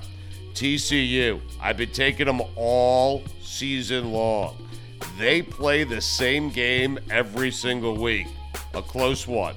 They are getting 12 and a half points against Georgia. Georgia eked one out against Ohio State. So I'm going to take TCU here. They're plus 12 and a half. I want you to buy it up to plus 13, so buy a half point. I'm going to take Georgia to win the game because Stetson Bennett III. I got to tell you, kid's got some moxie, and I shouldn't call him a kid. He's in his 12th season at Georgia. So I'm going to take TCU plus 13. Georgia wins the game, though, by a field goal, but take TCU. By the way, TCU looks like an NFL team. They're that big. And I wouldn't be surprised if they win the game outright, and I will be taking them on the money line. But for now, Georgia by three. TCU covers the spread. Let's go to the NFL. Week 18, final week of the regular season. Five and one last week. You're welcome. 59, 44, and one in the season. I'm the best in the business. I mean, how about that? Let's get right to the games. A couple of games on Saturday. I'm taking both of them. The Chiefs minus nine and a half at the Raiders. Chiefs have a lot to play for. Raiders, they have completely mailed it in. They are tanking. I have the Chiefs winning by 14 points. They cover the spread. The Jaguars taking on the Titans. Jags trying to make the playoffs. Trevor Lawrence coming out party.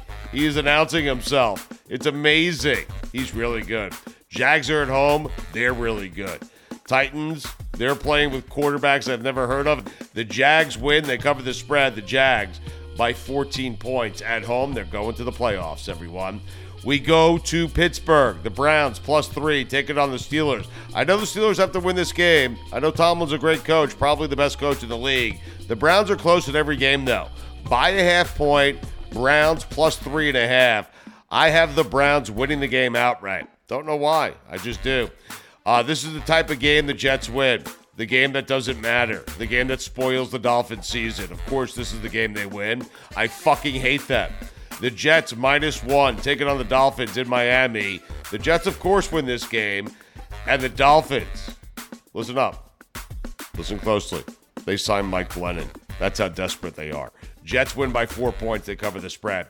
Packers must win. Lions must win.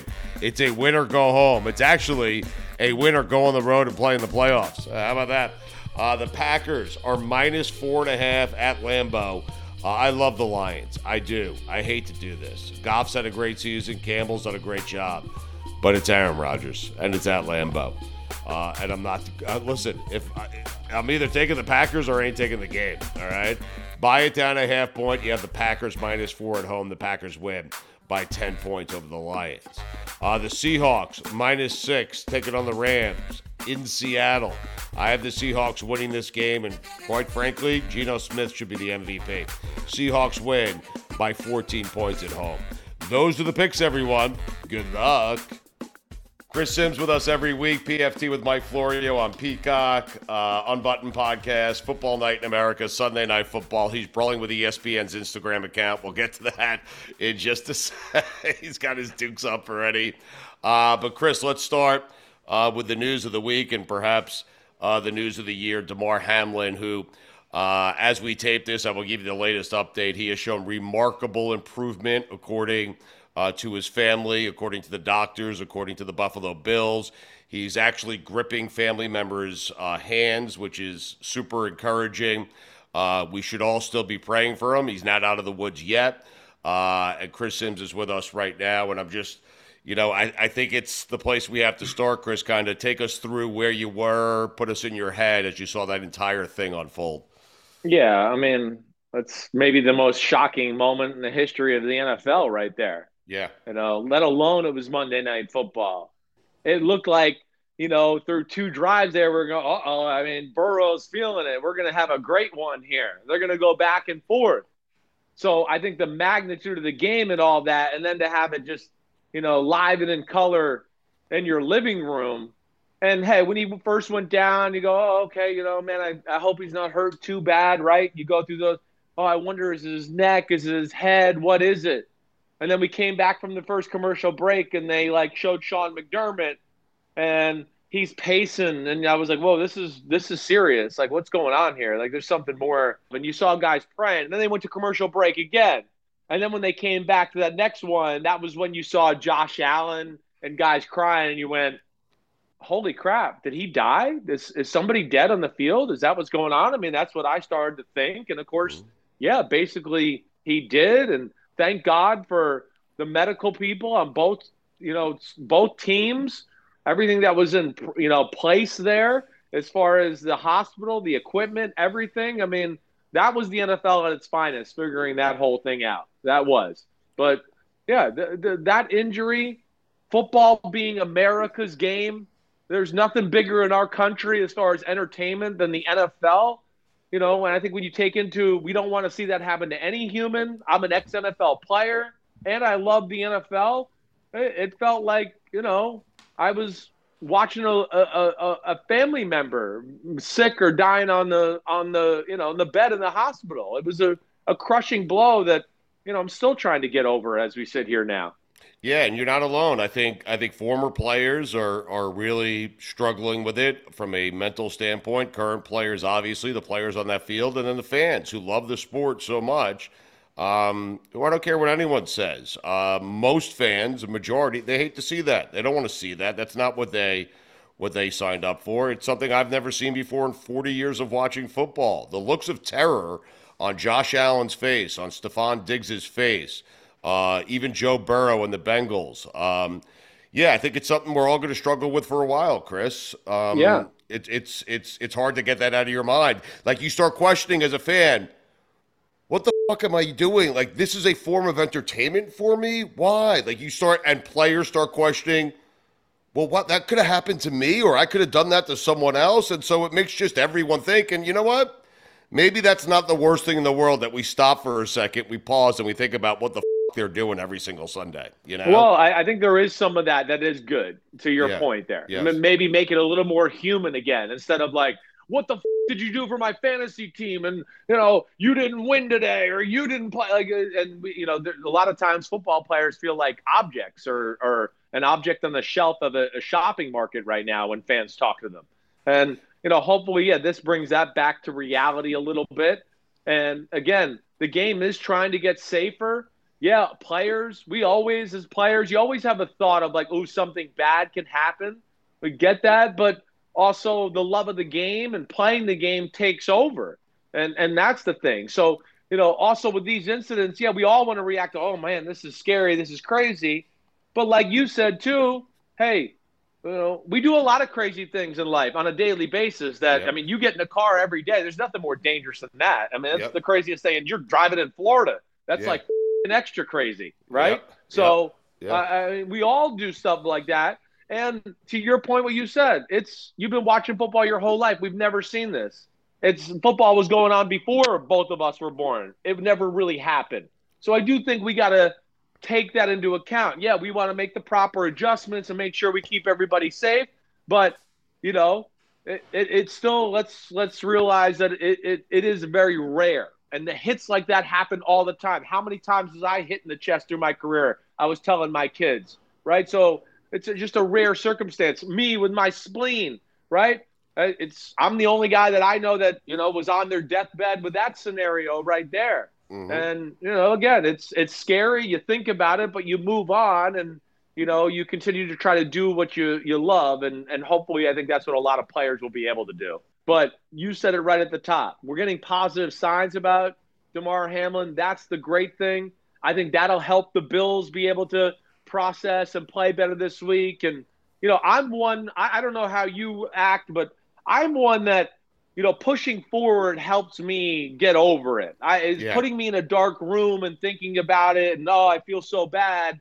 To me, that that would only take me into darker places. You know, and I think like playing and getting on the practice field will be a great healing, you know, tool for a lot of players and coaches around the NFL. No doubt.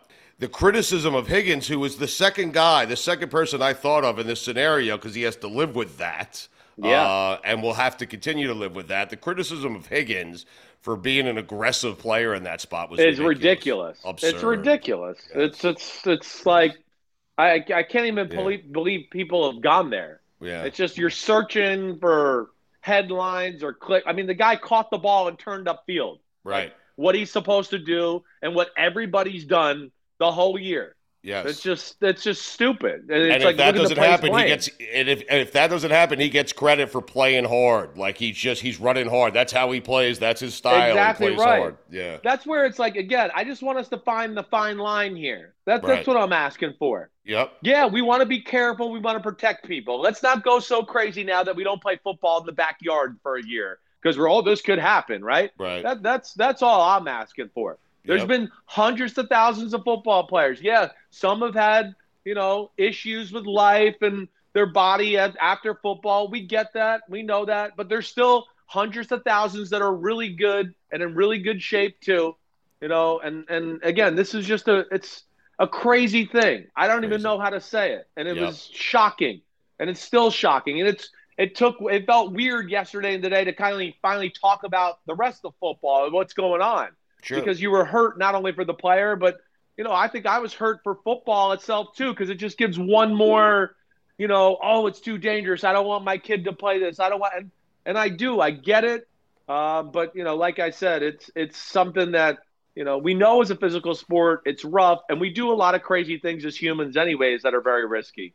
Yeah, and listen, I'm very much like you, where I like to move forward and not stay stuck in in, in yeah. the present or look backwards. Yeah. Uh, I do look forward, and hopefully, will he will have that opportunity uh, where Damar Hamlin is able to see the amount of affection, love uh, that he got, not just from NFL players, from fans, from everyone, Chris. Like, I look forward yeah. to him seeing how much he is loved, you know? Yeah, I agree. It, it yeah. shows you that, first off, like we've talked about this, you know this. You know, hey, yeah, there's a few jerks in the NFL, but for the most part, the NFL is full of great, good people who care about everybody. You know, these are the guys that were the leaders of the high school locker room and the college locker room. And a lot of these guys are come from broken families and had to be fathers and uncles and brothers and and and and they're all they've done is charity their whole life as they've tried to grow and become an NFL football player. If yeah, and we'll of, see. It's yeah. it's we're in a t- weird situation with how they do the AFC playoffs. I get that. It's not going to be fair. Cares? Yeah. Yeah, it's not going to be fair. I get that. Life's not fair though. Just ask Damar Hamlin. Right. And so that's just the way it goes sometimes. And, you know, again, too, just to shed light or be a little bit on this, but like if there's two teams that don't give a damn about where to play somebody, it's the teams that are led by Josh Allen and Joe Burrow. Yeah, they'll You play know, anywhere. uh, yeah. Exactly. If I know those two well, the two the way I think I do, it, Tom Brady would be the same way. I mean, those are the kind of guys that are like, hey, f- them. We'll play them wherever they want to play. They want to play in the parking lot. Let's do it. Like Yep. that's the kind of guy they're dealing with. Mikey, yeah, there have been updates, right, as to what the NFL is contemplating now. So why don't you just uh, give me Yeah, and the show us in, audience Mikey, those yeah. two, yeah, those two scenarios.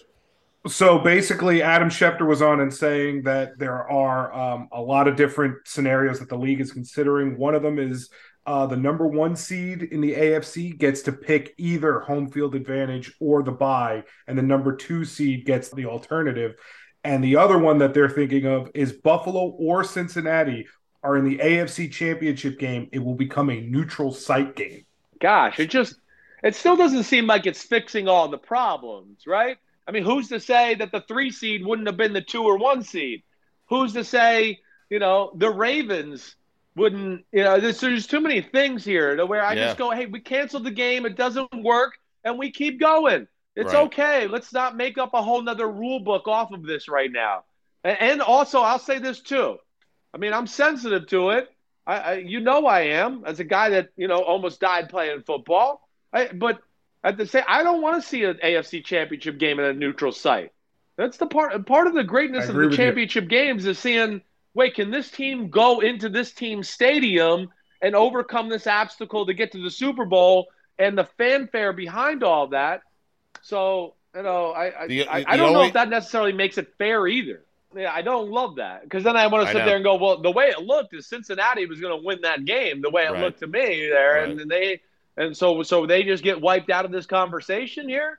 You know Right. that that's where I don't know if it's again. That's what I'm going to say. Everything they try to do, I would be able to come up with and go, well, that's unfair to this team, or that's Sure. a.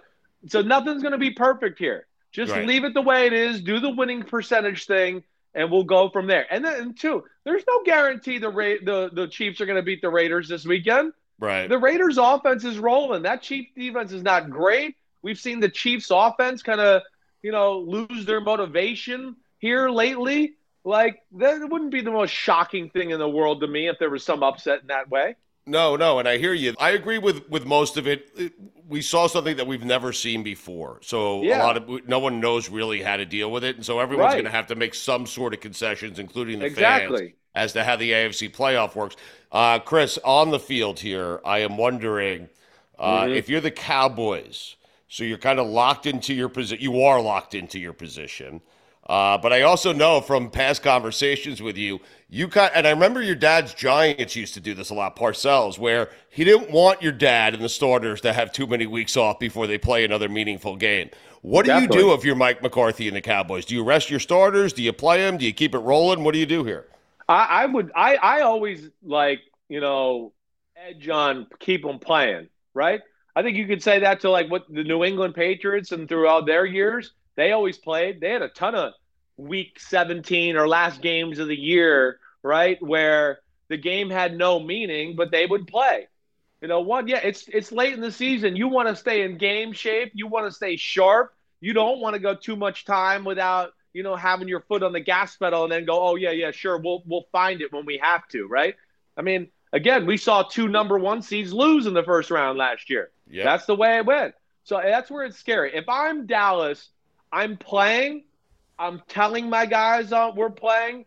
I'm because they can still, right, in theory, get the one seed if Philadelphia loses.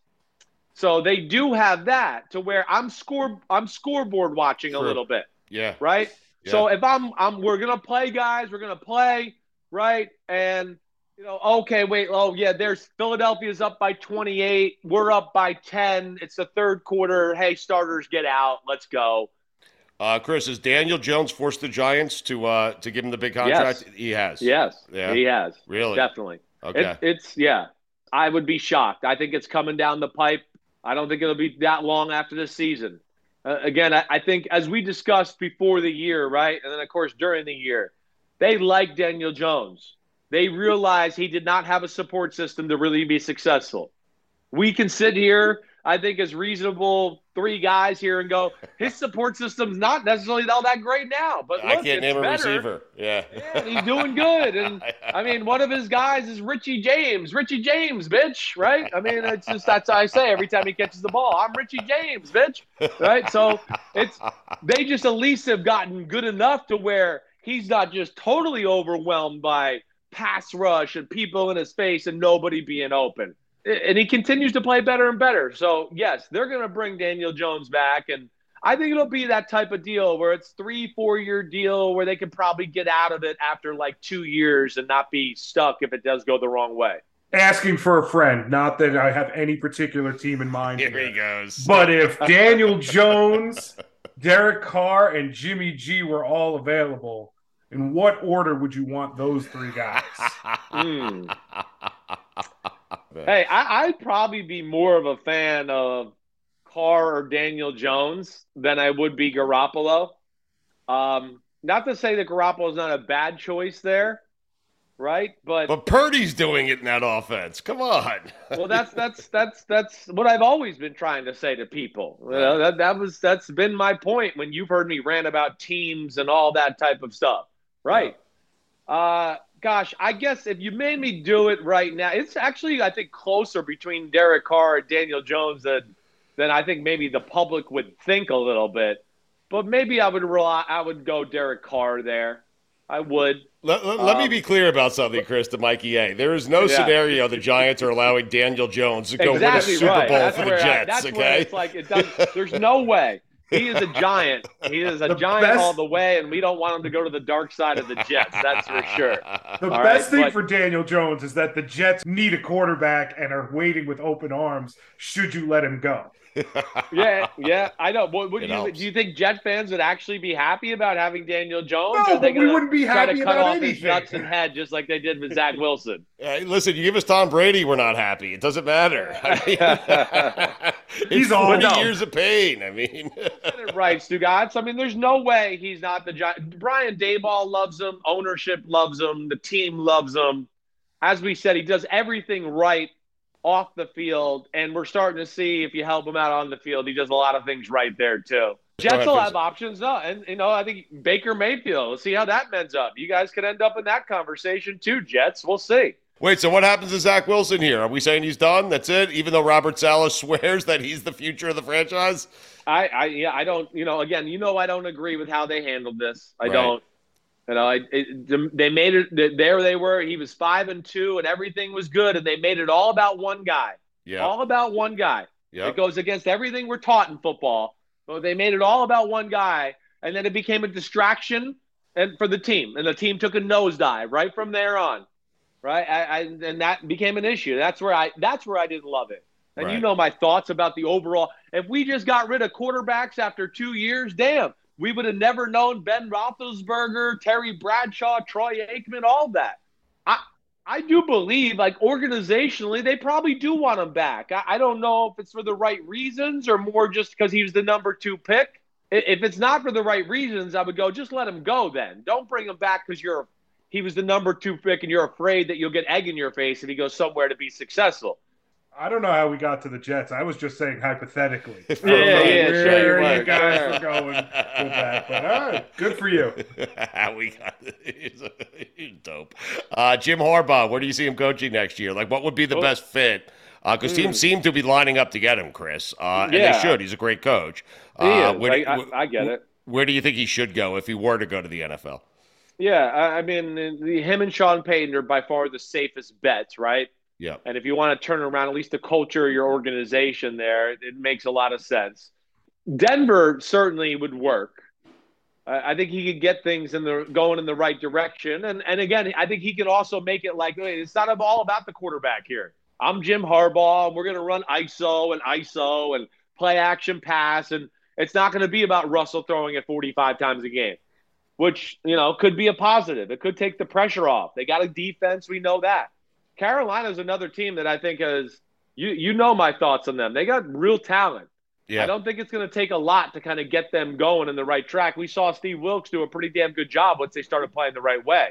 PFT with Mike Florio every day on Peacock, the Unbuttoned podcast, Football Night in America, Sunday Night Football uh, at C Simms QB on Twitter. Uh, you'll love this report. It's coming from a bunch of places. You'll love it. Uh, it will give you goosebumps. It will make you feel good.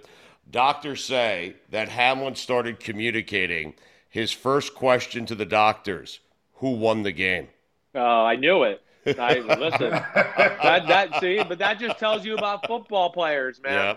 Yeah, yeah. You know, again, I'm not trying to say my my situation was dire. It wasn't dire like that. They weren't resuscitating my my heart. But football players play football, and I, you know, lost nine pints of blood, had to get a transfusion, and by week 15 that year, I was feeling good, and I went to the doctor to go. I think I can play again. I, I think I'm good to play. And I can still remember him writing on the you know the, the the table you sit on that's got the paper, right? That they rip off. I can remember him writing on the paper like the record of our team, who we were playing, my injury, and then like he wrote like a big question mark, basically like saying like why the f- you want to play right now? Like Right. and then, you know I don't know if you could take a hit, and that's basically but th- that's that's I'm not shocked to hear that from Damar Hamlin. That's what I, it sounds he is. He loves the game and he's been invested in it his whole life. Uh, the great news is he's communicating. That is the awesome. Best news we've heard all Awesome. week. Um, and, and but it also lends to just how important this thing is. Wait until Hamlin realizes no one cared about the game anymore. He's going to be like, "What over me?" Like you know? Yeah, Like- yeah. yeah.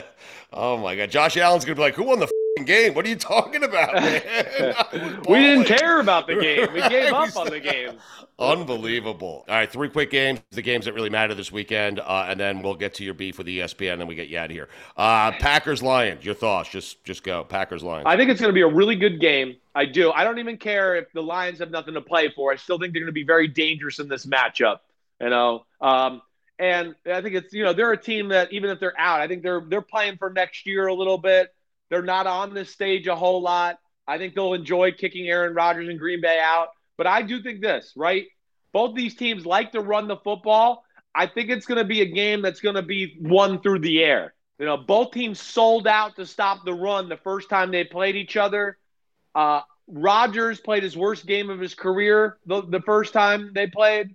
You know, the bad interceptions. He left open people and yards all over the field. He should have thrown for 450 yards and four touchdowns. I mean, it was it was unbelievable. If the Green Bay is going to win this game, I do think it'll be because Aaron Rodgers is going to have to be aggressive throwing the football. I think we're going to see a lot of air yards in this one. I, I'm going to take Green Bay to win a close one. Are you going to be shocked that Brady or Rodgers make it to the Super Bowl? I mean, you can't be. Uh, You can't. Come on. I'd be shocked if they got to the Super Bowl. I would Really? be shocked if they got the Super Bowl. I won't be Tom shocked if bleeping maybe- Brady. I well again, you know, it's it's yeah, it's it's still Tom Brady. I get it, he's scary, but damn, I, I just would be shocked at Super Bowl. Maybe win a game, I get that, I, I do, but to to run the table against team, I mean, you know, Super Bowl teams don't lose thirty-five to seven to other teams on the road and do that. I just don't see how they could overcome Philadelphia or, or the 49ers. Uh, I realize they don't do that, but human beings also don't play football until they're nearly. No, 50. I, I I get that. I know. I know. you know, he has spent more time playing quarterback than he hasn't in his I- life. It's amazing. It's, it's amazing it's how awesome he is and how tough Yeah. he is and all the little things he's done to take care of his body. Uh, by the way, Packers Lions is Chris's game Sunday Night Football on NBC. Uh, Patriots Bills. Yeah. I mean, the big thing is just the Bills and how they can focus and regain their focus and all that, right? If I totally felt like this, you know, this didn't happen on Monday night and all of that, I'd go, well, the Bills are, are going to win by 10, 14 points. I do think this changes things a little bit, right? I, I guess I doubt how focused and everybody in Buffalo can be to a degree. And I will say this I went back and watched a lot of these games for the first time around. Man, New England's defense played really well the first time around. Mm-hmm. They really did. They did a lot of good things. Forced a turnover. You know, my thing with New England is I think they're going to have to force multiple turnovers if they want to win this game or keep it really close. I just don't trust their offense. How can you? They got dominated, right? But New England's going to, to me, have to force the issue a little bit. I know their defense is good, but just being good and changing coverages doesn't beat Josh Allen and the Joe Burrows of the world. And You got to take some calculated risk, right? Oh, wait, wait, wait, if they call this play, we might get burned, but we're going to play the percentages they don't call this play, and I'm going to bring this crazy blitz or do whatever and take a chance here. You have to do some of that. They again, they played great defense the first time around. It didn't matter. There were so many plays where I went, "Oh, they got everybody covered. This is perfect," and he still ran or scrambled or does whatever, and you just go, "Yeah, that's why you got to take a chance every now and then." Uh, I think it'll be close though, but I do think the Bills win. I, I said 21-17. Last game, uh, Mikey told me right before he came on that Derrick Henry has now practiced two games in a row, so the Titans are going to try to win this thing. Titans, Jags, our boy Trevor Lawrence, man, here we go. Uh, Titans, Jags with a chance to get to the playoffs. Who you like? I, I like the Jags. I do. I mean, have, I can't pick the Titans right now with the No. way the offense is and all that. But let me just say, the Titans are like I put them in the category of like the Pittsburgh Steelers. Yeah. they're one of those teams. As soon as you count them out, they they have some crazy game plan and they out hit you, and all of a sudden you're going, "How are they doing this?" Right. I don't. I do think they're going to make this interesting. It's crazy. I don't Yeah. expect Jacksonville just to steamroll them. Right. Jacksonville's not great at stopping the run, so they're going to run, eat up the clock. Joshua Dobbs at least can do the drop back pass offense to a degree, right? And I do think Vrabel and, and company will have something special on the defensive side to to try to make things happen. Jacksonville won't be able to run the ball in Tennessee, so our man Trevor. It, it was the first matchup in the second half where he let it fly, and they became like, "Uh oh, watch out." Yes. Uh, I think he'll have to make big plays, but I do expect them to win. You are so right about that, though. Like Vrabel ain't around, dude. He thinks he can not. Not only does Vrabel think he can win this game, he thinks he can take it to the Super Bowl. Like, he, Oh yeah, he's going. Oh, well, I'll come up with this defensive game plan. We'll run the ball forty times to Right. Derrick Henry. We'll control that. We'll have time of possession at forty-two minutes, Yeah. and we'll go through the whole playoffs like that. And I'll stop Josh Allen. I mean, yes, that's that's the way they think, Yeah. and I, I wouldn't count them out from doing something crazy this weekend. Uh, it's going to be an interesting game. Uh, all right, let's uh, let's get out of here. PFT with Mike Florio, Unbuttoned Podcast, Football Night in America, Sunday Night Football. Why are you beefing with ESPN quickly? What's going on here? You're all over you know, the I got tabloids. I, mean, I got no problem with ESPN as a whole. I don't. I, and again, you know me too. I mean, you guys roast me. I have no problem being roasted about. I have to make it a, a, a, a take an opinion or on, on every subject in football. Right? That's what I do. Okay. My opinion after the Micah Parsons Von Miller podcast of what I said. The Eagles, you know, would still be really good with Gardner Minshew. And then I just said that Hurts wasn't on the MVP level of Mahomes, Allen, and Burrow. I didn't say they were better with Minshew. I've made that clear during that segment when I said it. Yes, they're their best with Jalen Hurts, but I just said that they would still be a really good team with Gardner Minshew. All right. ESPN, Insta- Sports Center, Instagram. I say that the week before the Cowboys game, the Eagles go up and down the field on one of the best defenses in football with Gardner Minshew. 350 plus yards, two touchdowns, throws two interceptions. One of them, I mean, he threw it right here in the receiver, and the DB took it out of his hands. They fumble twice the running back in bad situations where they have control of the game. Uh, so nothing said like, "Hey, Chris, maybe you were right. They are still pretty good with Gardner Minshew." But then we wait to the Saints game, and their offense gets stymied, and they don't play good, and Gardner doesn't do anything great. Then we re-release the same Instagram comment. The- like uh, that's where I had a problem. We're not going to cherry pick. Right. Like, oh wait, for every good game he plays will disappear. Every bad game again, we'll put him back out there and, and put the quote on. And that's where I just thought that was a BS move by them, and I, I didn't like that. I know some people over there. If you uh, if you want me to take care of it, I will. I'll t- uh, listen. What you're saying essentially is the only people that can do that to you are me, Billy, and Mikey A. That's it. I Well, it- like have a relationship with me, or at least you guys give me the forum to talk about and discuss these subjects after you've roasted me, right? I even said during my podcast, I said, yeah, well, what's not going to happen is they're not going to have me on Sports Center to discuss this.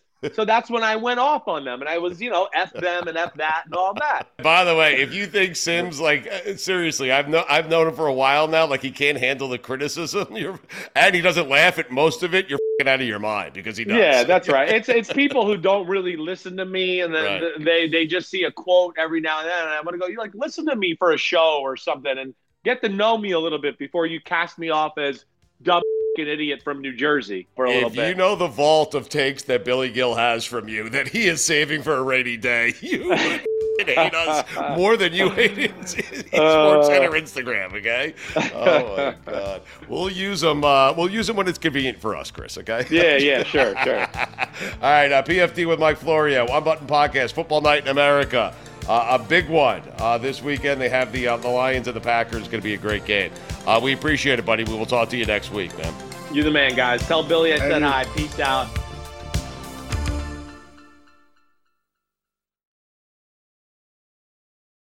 A lot's changed over the years. One thing that hasn't, the great taste of Miller Lite. Another thing that hasn't changed is that it's less filling. So, what is the best thing about the original light beer? Miller Lite sparked this debate in 1975, and we still haven't settled it. Oh, 1975, what a time! We're a couple years removed from landing on the moon. I bet in the next three to five years, we're gonna have someone on Mars. And what is this, a personal computer? Oh, this is so complicated. Thankfully, Miller Lite keeps it simple. Undebatable quality, great taste, only 96 calories. You don't have to choose what's best. Miller Lite has great taste and is less filling. Tastes like Miller time. To get Miller Lite delivered right to your door, visit MillerLite.com slash GBF. Or you can find it pretty much anywhere that sells beer. Celebrate responsibly. Miller Brewing Company, Milwaukee, Wisconsin. 96 calories per 12 ounces. Fewer calories and carbs than premium regular beer.